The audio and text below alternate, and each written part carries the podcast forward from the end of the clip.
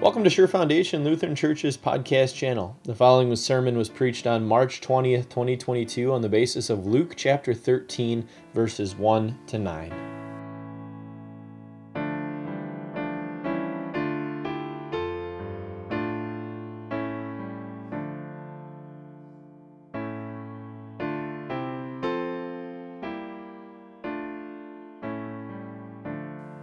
Grace, mercy, and peace are yours through our Lord and Savior Jesus Christ. Amen. The work of a detective is to observe the end result of something and get to the bottom of what happened. He, he follows the clues. He, he may interview witnesses, he may work to get a confession, he may look at surveillance tapes or any number of other things, all to make sense of what happened and how it happened. But in many cases, the, the work of the detective is not finished there. Because the what and the how, they are important, but equally as important is the why. A detective will want to establish motive behind the things that happened. Now, you're likely not a detective, but I'm guessing that you play detective in some way in your life. You see the end result of a lot of different things, and, and you try to make sense of what happened how it happened, and perhaps even more so, why it happened. That's exactly what the people at Jesus' time were attempting to do. They were trying to make sense of the events that were taking place around them. They were trying to make sense of the tragedies. And they had one tragedy in particular in mind. these group of, of Jewish people seemed to, to have the Galileans and the massacre of the Galileans in, in a temple on their mind. Now, we have no historical record of this tragedy aside from what we get in Scripture. So all we have is one verse from Luke chapter 13 that gives us the details. But evidently, Pilate, the governor of the region, had sent his army to a temple, and while they were at that temple, they murdered uh, many uh, vulnerable people who were worshiping in the temple. It seems like these people must have been offering sacrifices because the detail that we're given is that their blood mixed with the blood of the sacrifices. It's also certainly possible that some of the priests even died. Now, Jesus may have known about this event, he, he may not have, but either way, he does not seem surprised here. This was likely within Pilate's character to do such a, an awful thing. Pilate seemed to have no respect for religious or sacred spaces and and he really didn't care about the, the Jewish people or their religion or the Galileans and their religion. Um, he, he was a government leader carrying out his brutal judgment on vulnerable people.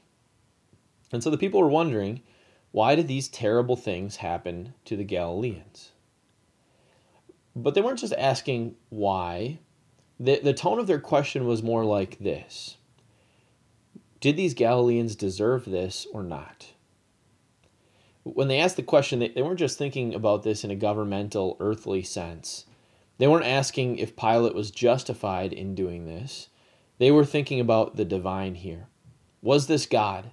Was God using Pilate as a tool to impose his judgment on the Galileans?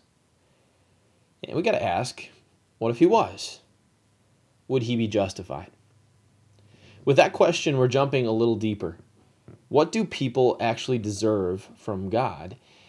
And although it's a deeper topic, it's not a difficult question. The Bible gives a, a formula of sorts and talks very clearly about this in in a lot of apost- the Apostle Paul's writings and, and really all throughout Scripture. But the Apostle Paul in the book of Romans says very clearly the wages of sin is death. What we earn for our sin is death. Sin equals death. Therefore, since death came to the Galileans and they must be sinners, and as the logic goes, if death came to the Galileans in this manner, they must be even worse sinners. At least that was the thought. Now, historically speaking, God had punished sin this way before. Our second reading for today from 1 Corinthians chapter 10 uh, had Paul listing three specific instances where God punished people with temporal death for their sin he takes us back to the time of Moses and the Israelites when they were wandering in the wilderness. And at that time, uh, God punished those who were sexually immoral by allowing 23,000 of them to die at one time. Paul lists another instance where the Israelites were guilty of putting the Lord to the test and they were killed by snakes. Another time, the Israelites grumbled and complained against the Lord and they were killed by the destroying angel. God has punished sinners this way in the past, so the question stands is this what happened to the Galileans? Well, Jesus responds, Do you think that these Galileans were worse sinners than all the other Galileans because they suffered in this way? Jesus confronts these people's interpretation of these events. Their tone may have revealed what they thought about the Galileans, but Jesus is really narrowing in on the heart of their question.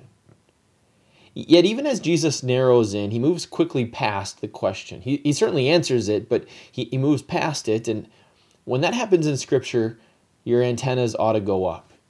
You ought to pay attention to what, what's going on here. Uh, when Jesus doesn't answer in the way that you'd uh, you'd expect it, um, you, you ought to pay attention. And so Jesus says, I tell you no, but unless you repent, you too will all perish. Was it a punishment against the Galileans or not? Well, Jesus says no, but that's not really the main purpose of what Jesus wants the people to walk away with here. Jesus says this tragedy is an opportunity for you to repent. It's a wake up call. It's a wake up call because everyone's time here on earth will one day come to an end. We'd all love to think that we'd live to 90 and die peacefully in our sleep, but we aren't guaranteed that, so repent. God still gives us these wake up calls. When a worldwide pam- pandemic breaks out in which many people die, this is an opportunity to repent. When a war breaks out in Ukraine, this is an opportunity to repent. When you hear that one of your high school classmates died of cancer, this is an opportunity to repent. Jesus didn't really uh, answer the question why, that wasn't what was important, but he urges you to repent. Then Jesus brings up another tragedy, one that's a little different than the first one. In Jerusalem, there was a tower near the Pool of Siloam that apparently had toppled over and killed 18 people when it fell. This is different from the first tragedy because the first tragedy can be chalked up to human agency, but this tragedy was seemingly one that only God could prevent. And so, with this tragedy, Jesus poses the same question that these people had posed to him Were these people more guilty than other people? Did the tower just happen to fall at the exact moment that 18 extra guilty people were walking by? Yet again, Jesus says, I tell you no, but unless you repent, you too will all perish. Here again is an opportunity to repent. Here again is an opportunity for you to realize that whether there, this was a specific punishment or not, we all deserve death before God. And in this case, while the rest of the world is concerned with the, the why behind the tragedy, Jesus is concerned with your soul. He uses temporal death to wake you up so that you will not face eternal death. So repent. Admit your sin, admit your sinfulness, because there is forgiveness waiting for you. The truth is that God would be totally justified. He would have been justified with ending Adam and Eve's life as soon as they sinned, and he'd be justified in ending our life and punishing us as soon as we sin. He is a just God, and punishing sin is just. But your God is also a loving and compassionate God. As soon as Adam and Eve fell into sin, he made them a promise of the Savior. He does not treat us as our sins deserve, but instead, he treated Jesus as our sins deserved. He punished his own son on our behalf, and through his stripes, we are healed, saved, and forgiven. That means that you have been made spiritually alive. Your soul is alive. Through the work of Jesus, through his death and resurrection, he makes people alive. And that work gives believers a different perspective when it comes to tragedies. Because for the believer who died in the massacre of the temple at the hands of Pilate's army, it was a tragic death temporally, but not eternally. For a believer who died in the Tower of Siloam falling on them, their death is tragic temporally, but not eternally. For the Christian who dies from COVID or the war in Ukraine, their death is tragic temporally, but not eternally.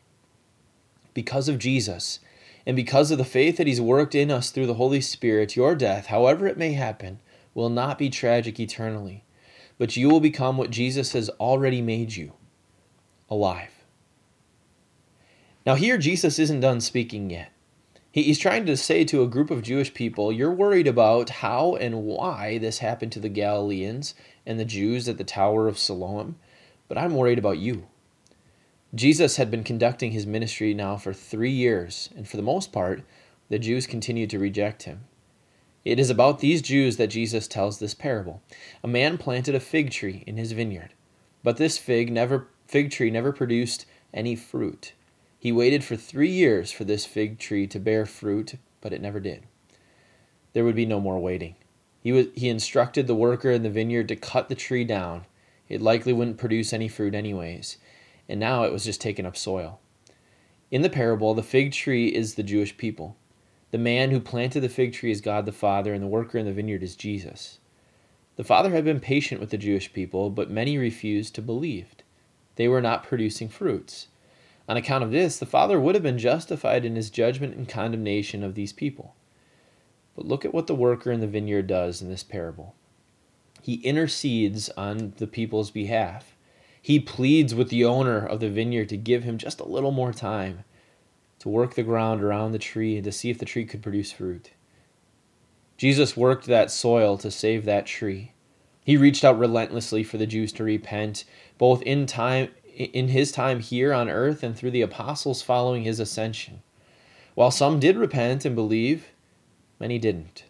Despite Jesus' intercession for patience, he still received they, they still received eternal death because of their rejection. Here we see the heart of your Savior, your intercessor. We, we see a, a harsh preaching of the law here, but we also see the heart of your Savior who takes no pleasure in the death of the wicked. He wants all to be saved, so he continues to reach out relentlessly. He continues to try to wake people up from their spiritual slumber, to shake people out of their false security, he reaches out with His word through family and friends. He reaches out with the word through pastors and teachers. He pursues the lost. That's how God continues to pursue us, and likewise, that's how God wants us to pursue the lost, relentlessly, as if there was no time to spare. Let us pray. Lord Jesus, lead us to repent, rather, lead us to live a life of repentance. That repentance would flow from our heart continuously we pray that we would never rest in false security or take our spiritual lives for granted, but we pray that our hearts would be ever dependent on you and ever safe in your care. With the same heart that you pursue us, Lord, lead us to pursue those who are lost in our lives. Give us grace and patience in doing just that. Through Jesus Christ our Lord. Amen.